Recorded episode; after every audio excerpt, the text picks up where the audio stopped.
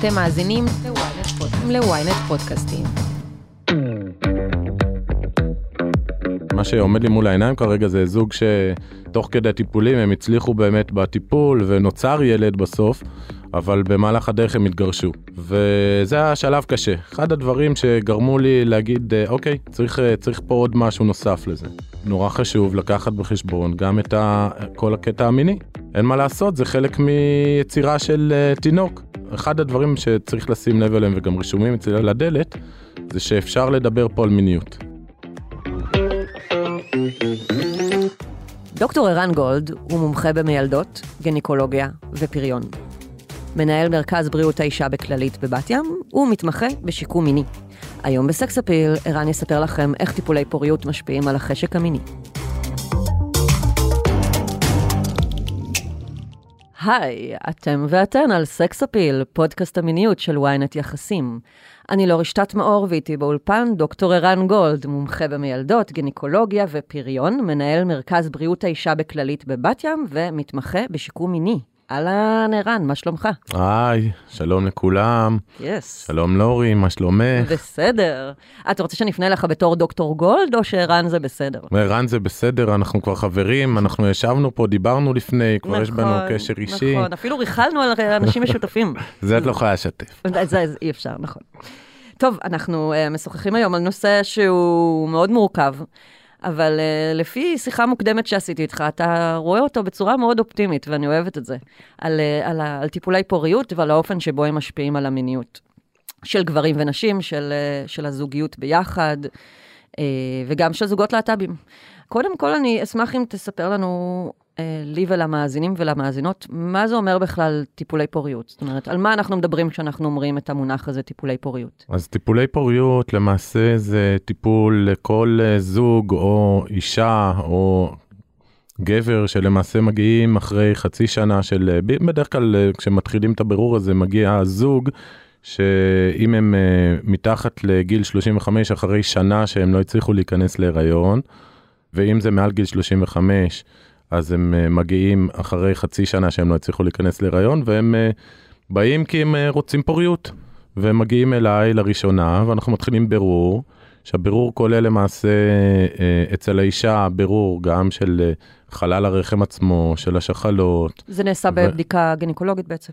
זה בדיקות גניקולוגיות ובדיקות דם ואולטרסאונד כמובן, כאשר אנחנו נעזרים בכל מה שיש לנו על מנת לקבל כמה שיותר מידע על א', על אה, מצב הרחם, mm-hmm. ב' על מצב השחלות, וג' על אה, החצוצרות, ובזה אנחנו uh, עושים את הבירור של האישה, והבירור של הגבר זה כמובן בירור לגבי איכות הזרע שלו.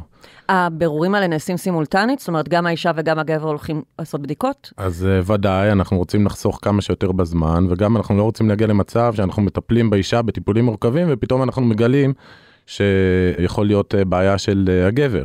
בגדול, כשאנחנו מתחילים את הבירור, אה, אחד הדברים שנורא נורא חשוב לי, ובשביל זה גם הלכתי ללמוד ולהתעסק בתחום של הפוריות ובתחום של המיניות, והשילוב ביניהם, זה נורא נורא חשוב להתייחס גם לעניין המיני.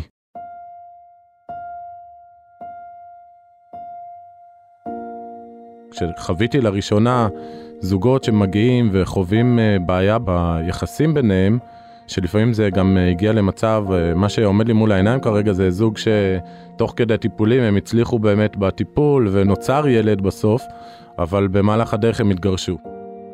הזוגיות שלהם לא, לא שרדה לא את הטיפולים האלה. וזה היה שלב קשה. אחד הדברים שגרמו לי להגיד, אה, אוקיי, צריך, צריך פה עוד משהו נוסף לזה.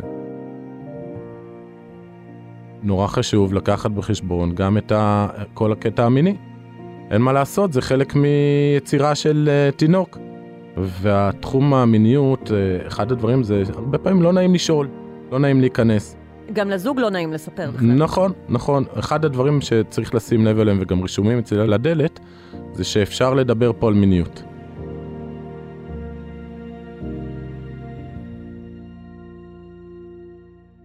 סתם אני אתן לך דוגמה ממשהו לאחרונה, היה אצלי זוג אה, דתיים, הם שמונה שנים ביחד, הם עברו בירור כבר אצל כמה אה, רופאים, ולמעשה כל התחום של המיניות עבר בצורה של אף אחד לא שאל אף אחד לא נכנס לעומק הקורה. אף אחד לא התעניין בזה בכלל. ושמונה כן, בדקו רק את שנים, האיברים הפיזיים שלהם ואת התפקוד. זאת אומרת, רזרבה שחלתית, כל הדברים שמונה. שנים הם לא מקיימים יחסים. אה, זאת ואף הבעיה. אחד לא שאל. לא, עוד פעם, מה זה אף אחד לא שאל? זה, הם התחילו טיפול והפסיקו טיפול, והתחילו טיפול והפסיקו טיפול, ובעצם הבעיה הראשונית שלהם הייתה מערכת אה, יחסים ביניהם, והבעיה שקשה להם לקיים יחסים. במקרה שלהם זה היה על רקע של וגיניסמוס כאבים בזמן אה, חדירה. אה, כאבים קיצוניים, זה ממש התכווצות נכון. של האישה. ובעקבות זאת, אחרי זה הגבר סבל מבעיות בזקפה שנוצרו כי זה יצר אצלו חוסר ביטחון.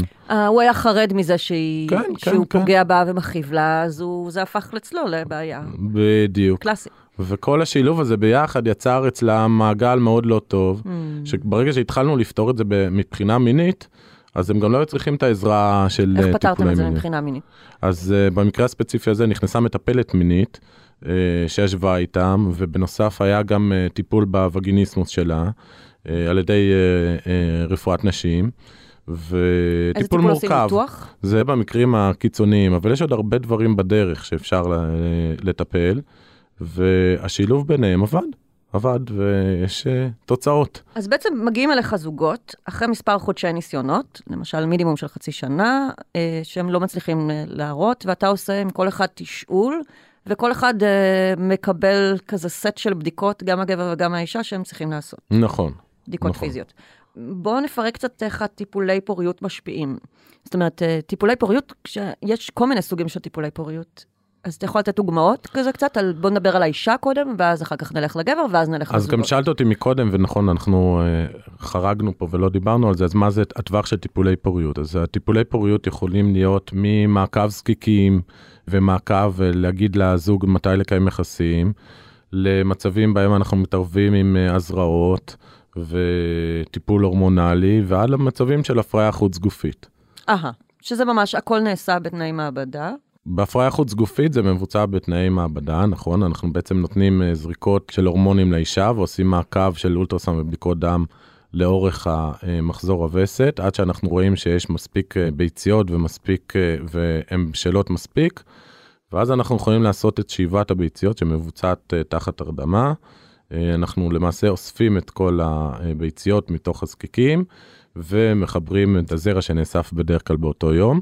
אה, באותו יום הגבר ניגש למרפאה והוא נותן את הזרע. נותן, כן, נותן מנת זרע. Uh, החיבור נעשה במעבדה, ויש uh, לרוב שני דרכים אפשריות. אחד זה לשים כמות מסוימת של זרע יחד עם uh, ביצית, והאופציה השנייה זה לקחת את הזרע בודד ומחדירים אותו פנימה לתוך הביצית. אה, שזה אוקיי. טיפול למקרים של uh, בעיות זרע, כשיש uh, uh, מיעוט של זרע, או, אז- אז אנחנו אה, אתה משתמשים. בהתחלה נותן לזרע ולביצית להשתולל ביחד, באיזה מין אה, קופסה כזאת, כמו במקרים מסוימים, כזאת. כן, כן. ואם זה לא עובד, אז אתה צריך לעשות הפעלה. או אם אני רואה שבספירת הזרע יש אה, בודדים בתנועה או כל מיני מצבים אחרים, לפעמים אנחנו מתערבים ועושים את הפעולה הזאת שנקראת איקסי, ואז למעשה אנחנו אה, מחכים אה, יום בשביל לראות כמה הפריות יש, מהמם. ואחרי זה אנחנו מגדלים את העוברים האלה ליום שלוש או יום חמש, ומחזירים את העוברים האלה אה, לרוב ללא צורך בהרדמה, מחזירים אותם ישירות לתוך הרחם. אה, כשהם בעצם התחלקו לתאים כזה. כן, כן, כן. מעניין. אבל זה לא השלב האחרון, כי גם אחרי ההחזרה יכול להיות שתהיה הפלה בעצם. ברור, אבל אה, שוב, זה כבר, אה, ברגע שהיא נקלטה להיריון, זה כבר שלב אחר לחלוטין. Hmm, אוקיי. אז בשלב הזה של, ה, של הזריקות וההורמונים, מה, איך זה יכול להשפיע על האישה מבחינה מינית? כולנו יודעים שברגע שאנחנו מקבלים הורמונים במינון גבוה, זה משפיע. זה משפיע מבחינה רגשית, זה משפיע מבחינה גופנית, יש אה, אה, רגישות בחזה. כל המנעד של הרגשות הוא נהיה אה, הרבה יותר... מועצם. מועצם, מהמם. בדיוק. ויש על זה השפעה שאנחנו הרבה פעמים לא מדברים עליה, זה משפיע גם על הגבר. גבר פתאום צריך לבוא ולתת, אה, אה, אה, לקיים יחסים לפי פקודה, וזה ממש לפי פקודה. אני מבייצת, בוא עכשיו. בדיוק, נכון? בדיוק. כן. זה יוצר מצב מאוד לא נעים, שפתאום הוא צריך לפעול לא לפי הרצון שלו. כן, כן, כן. לא לפי מעגל הגירוי המיני בכלל, נכון, כאילו, אלא נכון. בפקודה באמת. נכון, הדבר הזה יוצר הרבה פעמים איזשהו משבר, הרבה פעמים סביב קושי להגיע לזקפה, קושי להגיע לפורקן מיני, קושי אה, בשפיכה. כל הדברים האלה הם אה, עולים, הם עולים אפילו ברמה כזאת שאנחנו, אה, אישה מקבלת אה, אה, מחזור שלם של טיפול, ובבוקר, אחרי כל השלב שהיא לקחה זריקות ועשתה את כל הדברים, הגבר צריך לתת מנת זרע, והוא לא מצליח לתת זרע. Mm-hmm. גם uh, שמעתי מגברים באמת על העניין הזה של לבוא, יש להם חמש דקות בחדר לבד, חדר בית, בית חולים עם כל מיני מגזינים uh, פורנוגרפיים משנות ה-70. ועכשיו שיעמוד לך ואתה צריך עכשיו uh, לתפקד. בדיוק, מה... בדיוק. כשבחוץ הוא יודע שאשתו עוברת uh, uh, פעולה כירורגית. כן, ו... וכואבת, ושהכול עליו קצת עכשיו. כן, בתקווה לא כואבת, עם תחת הרדמה, אבל uh, ברור כל הסיטואציה. זו סיטואציה שבאמת מאוד קשה לתת בזרע. לפעמים אפשר לתת זרע uh, בבית ולהגיע תוך uh, כמה שיותר מהר. אה, ו... אפשר. כן, כן. Mm. אז uh, זה יכול להיות פתרון, אבל גם הפתרון הזה לא מספיק טוב לגבר שפתאום הוא צריך uh, לתת לפי פקודה, ופתאום לא הולך לו.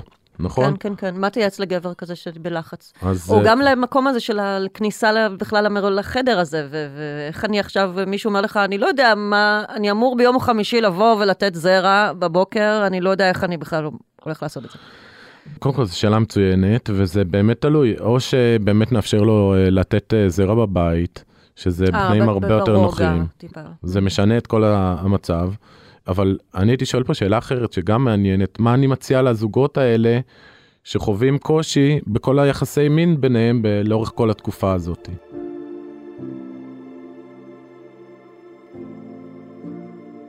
וזו שאלה שצריך להתייחס אליה, כי הרבה פעמים הזוגות האלה פתאום עוברים איזשהו משבר מאוד קיצוני.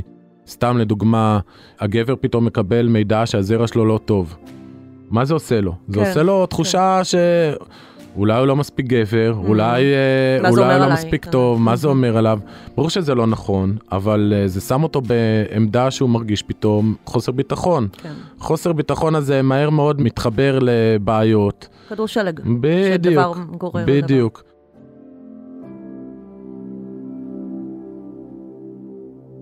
איך אתה מרגיע את הגבר הזה על החוץ, שבסטרס, שמפחד לא לתפקד אה, ברגע האמת? תלוי באיזה, באיזה סיטואציה. נניח זוגות במהלך הטיפול הזה, יש הרבה דרכים לעשות התכווננות לתוך המערכת הזאת. דבר ראשון, לנרמל את זה.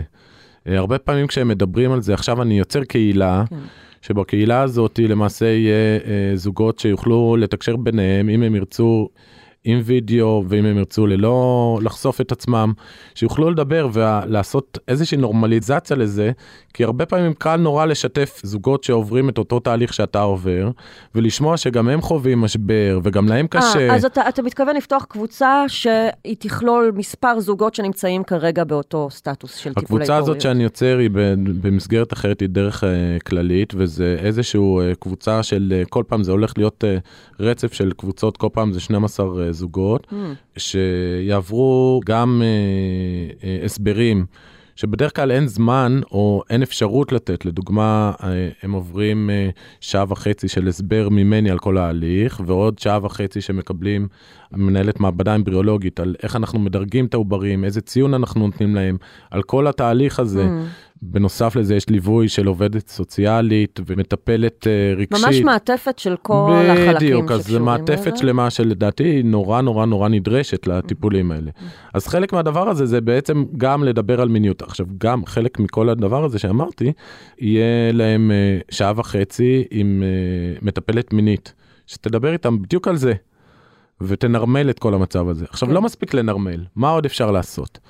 אפשר לחשוב על איך אנחנו יכולים uh, לשבור את השגרה, במקום uh, להתייחס ליחסי מין האלה בתור משהו קבוע שאנחנו מחויבים כרגע לעשות, לשנות מיקום, אה. לשנות צורה, כן. לשנות את הדרך, אה, אה, פתאום אה, לפלפל את היחסים. כן. ו... קראתי באיזשהו מקום שמישהי, אה, יועצת זוגית המליצה, לזוג שנמצא בטיפולי פוריות, שאת המיטה הם ישאירו באמת למין לצורכי אה, רבייה, לצורכי הצלחה, ואת שאר המיניות, הם יוציאו מהמיטה לעבר איזה, תעשו את זה בברים, תעשו את זה בסלון, תעשו את זה... נכון, נכון, כאילו, זה רעיון מצוין. כאילו, תייצרו משחקיות כזאת ביניכם, כדי שגם מצד אחד אתם תהיו חדורי מטרה לנסות להצליח, ומצד שני גם שתהיה לכם מיניות אחרת. שהיא לא קשורה ביום הביוץ. נכון, נכון, אני מאוד מקבל את זה, ויש גם עוד משהו נוסף שצריך לחשוב עליו, שמיניות זה לא תמיד רק אה, אה, חייבת להסתיים בחדירה. ופה זה חשוב, כי לפעמים דווקא השינוי הזה של אה, פתאום אה, לבוא ולהכיר אחד את השני ולא להגיע לחדירה אה, ולעשות דברים אחרים, זה מוריד את לפעמים, הלחץ, אה, נכון? מוריד לחץ, ממש, ממש. וגורם אה, לשינוי ותחושה אחרת, וזו גם דרך לפתור את זה. זה מוריד את המשימתיות, אנחנו מדברות על זה הרבה בפודקאסט שלי, על העניין הזה של אורגזמה, אנשים שלא מגיעות לאורגזמה. אז גם ברגע שמורידים את הלחץ מ- מ- מהצורך הזה לגמור, אז פתאום המיניות יכולה להיות הרבה יותר נעימה, ואז בדיוק. אולי גם תגיע האורגזמה בסוף. נכון, נכון, נכון. תכף ממשיכים. פרסומת קצרה וחזרנו. היי, אני משי היד, ואני רוצה להזמין אתכם לאבק פיות, פודקאסט דיסני המצליח ביותר בישראל. לא, זה לא פודקאסט לילדים. בכל פרק נצא למסע נוסטלגי בעקבות הסיפורים הכי מעניינים של חברת האנימציה הגדולה בעולם. הכוכבים המפתיעים שעמדו מאחורי הדמויות של מלך האריות, מולן, אלאדין, פוקהונטס, ובת הים הקטנה. הצד האפל מאחורי סיפורי הנסיכות והאבירים, וגם איך המכשפות הפכו לסמל סקס. חפשו אבק פיות בוויינט או באפליקציית הפודקאסטים האהובה עליכם.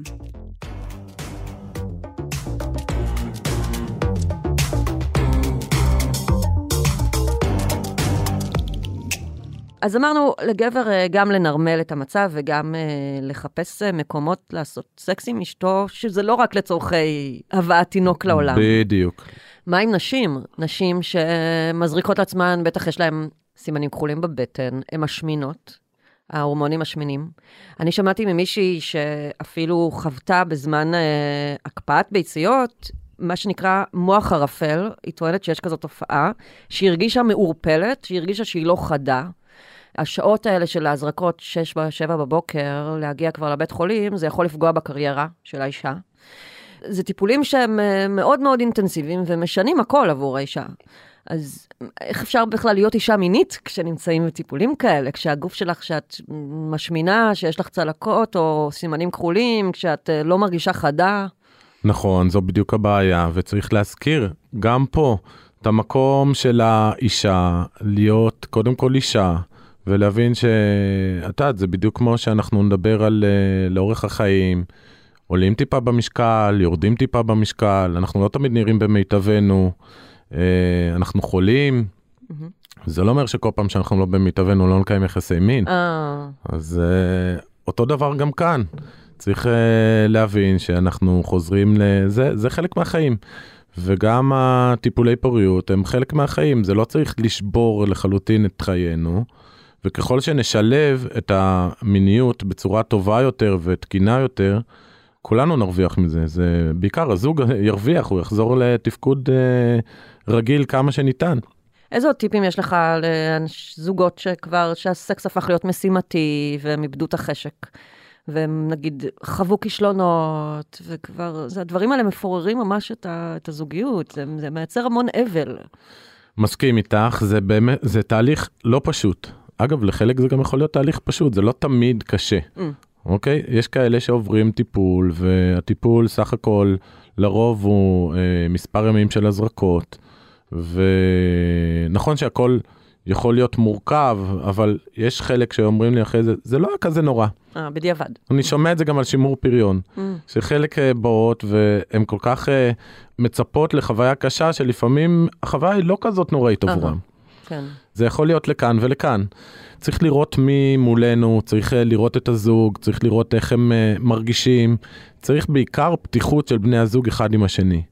הכנות הזאת שאמורה להיות בתוך המערכת יחסים יכולה לתת מענה מצוין, והרבה פעמים הליווי הזה של מישהו שהוא ער לזוג ונותן להם את המקום הפתוח הזה לדבר על, ה, על התהליך, יכולה לשנות את כל אופן החוויה שלהם בתוך הטיפול. יש לך דוגמאות אולי לסיפורי הצלחה כאלה? זוגות שסיפרו לך שהסקס שלהם הפך להיות משימתי, והוא רק לצורכי פריון, והם איבדו את החשק, ולאור הטיפולים והשיחות שהם עברו, אז פתאום הם חזרו להיות מיניים. בלי סוף, אבל uh, אני זוכר שדיברתי איתך על זה. זוג לסביות שהגיעו אליי uh, לטיפול, ובמהלך הטיפול שלהם uh, יצא ששניהם היו צריכות uh, במקביל לעבור טיפולים, וההורמונים של שניהם חירפנו אחת את השנייה. יואו. אבל עם זה, הם הרגישו שהן חייבות לעבוד על המיניות ביניהן. והיו מספיק פתוחות בשביל לשתף ולדבר על הדברים. וממש אה, ירדנו לדרגה של אה, איך לשנות, איך לשנות האווירה, איך לשנות המקום, אה. מה לעשות אחרת, אה, ירדתם, ממש פרטתם את זה לרזולוציות של איך כן. לייצר מיניות חדשה. איך לבנות את המיניות החדשה. Mm. אגב, גם אחרי הלידה, כי שתיהן ילדו יחסית סמוך אחת לשנייה, אה, שתיהן נכנסו להיריון מזרע, כן, בו זמנית כזה? מאותו זרע משותף. מאותו זרע? כן. אה, איזה מגניב. גם אחרי זה, גם היה קשה.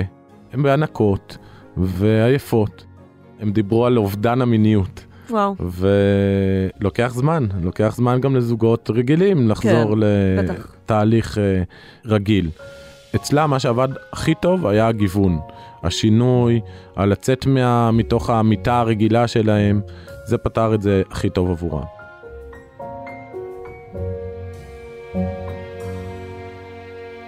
סיפרת לי גם על איזה זוג שפתאום התחיל לעשות את זה בברים. כאילו, נכון, כדי נכון, נכון. להשתעשע, ואז כן. הוא חזר להיות, כאילו, שלא יצא החזירו איזה מפה תשוקה. המלצה, ו- המלצה שזה מה שאני אומר לזוגות לעשות, אבל אה, בוא נגיד ככה, מה שעובד לכם, אה, לכו על זה. אה, לפעמים אין מנוס אלא לחשב מסלול מחדש ולהפסיק את הטיפולים, נכון? ואז לשקול אולי תרומת ביצית או תרומת זרע. זה לא, מבחינתי זה לא נקרא להפסיק את הטיפולים, זה אה. שלב אחר. נשים שלדוגמה, אישה שיש לה רזרבה שחלתית אה, מאוד נמוכה והיא עוברת טיפולים ולא מצליחה, מעל גיל 45, אז אה, בהחלט אחת האופציות שאנחנו, שיש לנו, זה לעבור לתרומת ביצית. כשלמעשה אנחנו לוקחים אה, אה, ביציות מאישה צעירה, ואנחנו משתמשים ב, במידה ויש אה, בן זוג, אה, בזרע של הבן זוג. אנחנו מאפשרים לה לחוות אה, אה, הריון ולידה, ולמעשה הילד הזה הוא שלה לחלוטין. ברמה כזאת שאני יכול להגיד לך שיש לי מטופלת שהרתה משארית הביציות שלה בילד הראשון, כלומר היה לה רזרבה שחרתית מאוד ירודה, ואחרי אבל זה הצליחה להיכנס להיריון. נק- נקלטה מה... Mm, כן, אבל משמח. אחר כך אהה. מאוד רצתה עוד ילד, והילד השני עשתה מתרומת ביצית. בוודאות. היא לא אוהבת את הבת הגדולה יותר משהיא אוהבת את. ה... כן. ומה לגבי גברים שפתאום, אני מניחה שעבור גבר, התחושה של אה, הזרע שלי לא טוב, וצריך תרומת זרע כנראה חיצוני של אדם אחר, היא יכולה ממש למוטט את הגבריות, כי ממש כל התפיסה התרבותית של מה זה גבר, היא מתקשרת לזה. אני רוצה לשתף באיזה מקרה שהיה לי, כי זה אוקיי. גם אה, אה, מעניין. היה אה, זוג שדווקא עבור הזוג הזה, הגבר מאוד רצה כבר להתקדם, ורצה ללכת לתרומת זרע. אה, הוא ו- כבר השלים עם זה. הוא ש- השלים עם זה, ולאישה היה קשה, כי מבחינתה, היא, דווקא היא לקחה את המקום המגונן על הבעל, וראתה בזה שאם היא עוברת לזרע תורם, מה זה אומר מבחינתו, ועבורה זה היה יותר קשה מעבורו. אה, אהה. כאילו ו- מין מקום מגונן כזה. כן. הם אה, נקלטו להיריון נורא נורא בקלות, כי אה, אה, הייתה פה, הבעיה הייתה זכרית ברורה. ועוד פעם, להגיד לך, זה בדיוק אותו דבר כמו מה שסיפרתי מקודם, הוא מרגיש לחלוטין שהילד שלו, ילד בסופו של דבר זה הרבה פעמים אה, מי שמגדל אותו, זה... זה לא משנה, זהו, הגנטיקה לא רלוונטית פה. יש אה, זוגות פשוט שטיפולים, אני יודעת, מביאים לגירושים. אז מאוד חשוב, לקרות. אגב גם זה חלק מהסדנה שאני הולך לעשות, אז אה, אני, יש מישהי שחוותה את הטיפולים האלה והיא הולכת לדבר במשך שעה וחצי על איך למלא את הסוללות, איך למלא את הבטריה מחדש. יועצת ארגונית, אוקיי? אה, אשכרה. והיא הולכת להעביר על זה ממש שעה וחצי, על איך אנחנו מחדשים כוחות לקראת טיפול מחדש. ואיך אנחנו מחדשים כוחות לקראת טיפול מחדש. אז איך אנחנו מחדשים כוחות? הרבה פעמים מרימים את עצמנו מאפס.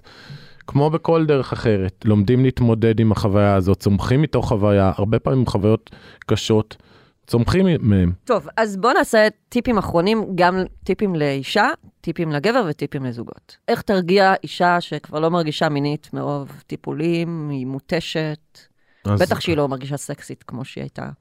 אז uh, אותה אישה צריכה לחשוב איך אנחנו יוצרים uh, את המיניות הכי טובה שאנחנו יכולים, למרות כל החוויה הקשה של הטיפול, ולא להיות מוטרדת מזה ברמה שזה uh, עיקר עיסוקה, אבל uh, להיזכר שיצירה של ילדים מעורבת ביחסי מין בסופו של דבר, ואי אפשר להפריד בין יחסי מין לבין uh, פוריות. למרות שהיום כן. כן, אבל זה זאת אומרת, הפרדה... היום ב-IVF אה, זה, אפשר. הפ- זה הפרדה מאוד מלאכותית, וככל שנחזור לעובדה הזאת שבעצם זה צריך לבוא מתוך אה, אושר ושמחה, אז גם כשעוברים אה, קשיים וגם אם אנחנו נעזרים באמצעים רפואיים, צריך לחשוב על זה בתור אה, חלק מהחוויה ולנסות לקחת את זה למקום הכי חיובי שאפשר. זה לא תמיד קל, כן. זה לא תמיד קל, אבל זה בהחלט אפשרי. מהמם. ולגבר. ולגבר, לגבר אני מציע להבין שעוד פעם זה גם אה, איזושהי מהמורה בדרך, לא לקחת את זה בתור אה, נקודת שבירה ולחשוב איך אנחנו מכאן צומחים, זה לא אומר שום דבר על, ה, על הגבריות שלהם, מהמם. להוריד אה, חששות ולהיות כנים ופתוחים ולדבר על הדברים. זה לא מעיד בעיקר- עליך כלום, וחוץ מזה, מלא גברים נמצאים במצב שלך. כאילו, נכון. זה כל כך, כל כך נפוץ. זה נפוץ ושכיח וצריך להבין שזה זה חלק מהחיים. יש לך אה, נתונים קצת, או איזשהו ידע לגבי מה קורה בישראל? כי זה נורא נפוץ. כל אדם שמאזין לנו, יש לו לפחות חבר אחד שנמצא בטיפולי פוריות. טיפולי פוריות, פוריות הם באמת מאוד מאוד שכיחים ואנחנו באמת שומעים את זה ב- מ- בכל מקום אבל צריך לזכור שגם טיפולי פוריות היום הם אה, מנעד הרבה יותר רחב Mm. כי גם אה, בגלל אה, דחיית גיל הילודה אז אה, יש המון טיפולי פוריות שהם לצורך של שימור אה, אה, ביציות או שימור של עוברים. ובנוסף יש גם אה, טיפולים של אה, תרומת ביצית שממשיכים עד גיל אה, 54 אה, כלומר אנחנו דחינו ושינינו את אה, מועד הילודה לחלוטין. גם ישראל היא פורצת דרך, לא? היא נחשבת לאחת המדינות ישראל תמיד שהכי- פורצת דרך בכל דבר וגם כן. בתחום הפריון וגם אחת המעצמות אה, גם בתחום הזה כשגם אה, אחד הדברים לזה זה המימון הציבורי הנרחב שיש לטיפולי הפוריות בארץ. גם אישה רווקה שרוצה להיכנס לבד להיריון, היא, המדינה עוזרת לה, או שרק בוודאי. לזוגות? זה- אה, אה, אישה רווקה שמעוניינת להיכנס להיריון אה, לא צריכה בהכרח לעבור טיפולי פוריות מורכבים, אנחנו יכולים הרבה פעמים לתזמן מתי היא קרובה לביוץ ולקבוע את המועד שבו היא צריכה לעבור את ההזרעה. על ידי שימוש בזרע תורם ובזה אנחנו זה ההתערבות שלנו. היית אומר, היית ממליץ למישהי שבזמן טיפולים כאלה לא לקיים יחסים בזמן שהיא לא צריכה, או כן לקיים כל הזמן? או... לא, אני לא אני אני אף פעם לא רואה מצב שההמלצה היא תהיה לא לקיים יחסים. ומה לגבי גבר שצריך לתת זרע בתנאי מעבדה? האם לא עדיף לו לשמור על הזרע? אז אה, הזרע, אה, ההמלצה היא בין אה, להימנע יומיים, שלושה למעשה לפני. אה, אז כן, יש המלצה כזאת. כן, כן, רק על ה... מהבחינה הזאת, כן. Mm, זוכרת שפעם היו אומרים לספורטאים לפני תחרויות, לא לעונן. נכון, לא, זה- נכון, זה עדיין נכון, קורה נכון. או זה מיתוס? אבל זה מ- מ- מסיבה אחרת, זה בשביל להיות ממוקדי מטרה. אה, כן, ל-IVF אני לא צריך אותם עד כדי כך ממוקדים. מדהים.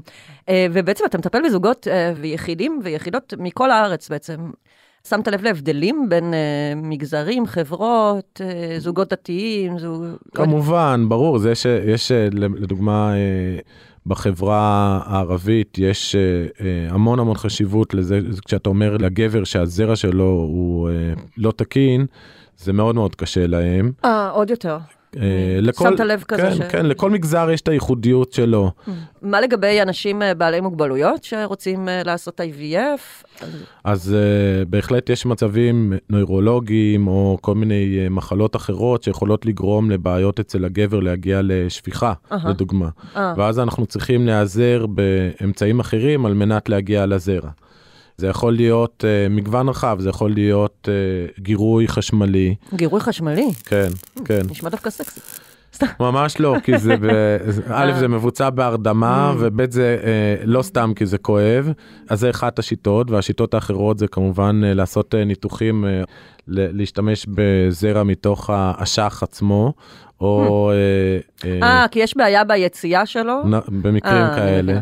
וזו בהחלט, אה, זה חלק ממנעד הטיפולים שאנחנו יכולים להציע לאותם זוגות. כמובן שאם יש קושי להגיע לזרע, אז אנחנו נשתמש בהפריה חוץ גופית, כי אנחנו, אין לנו הרבה זרע ואנחנו רוצים אה, למקסם את השימוש בו. מהמם, אני מבינה.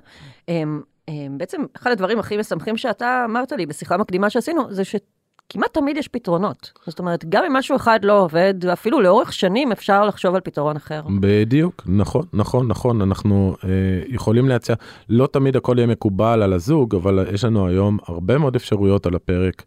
לא תמיד זה יהיה אה, הורות אה, גנטית, או לא תמיד מדובר בנסיעה שלה, לפעמים יש צורך בפונדקאות, לפעמים יש צורך בתרומת ביצית, אבל המגוון שאנחנו יכולים להציע היום הוא מאוד מאוד רחב. מהמם. ערן גולד, היית מהמם, תודה רבה לך. תודה לך, כיף גדול איתך. יש.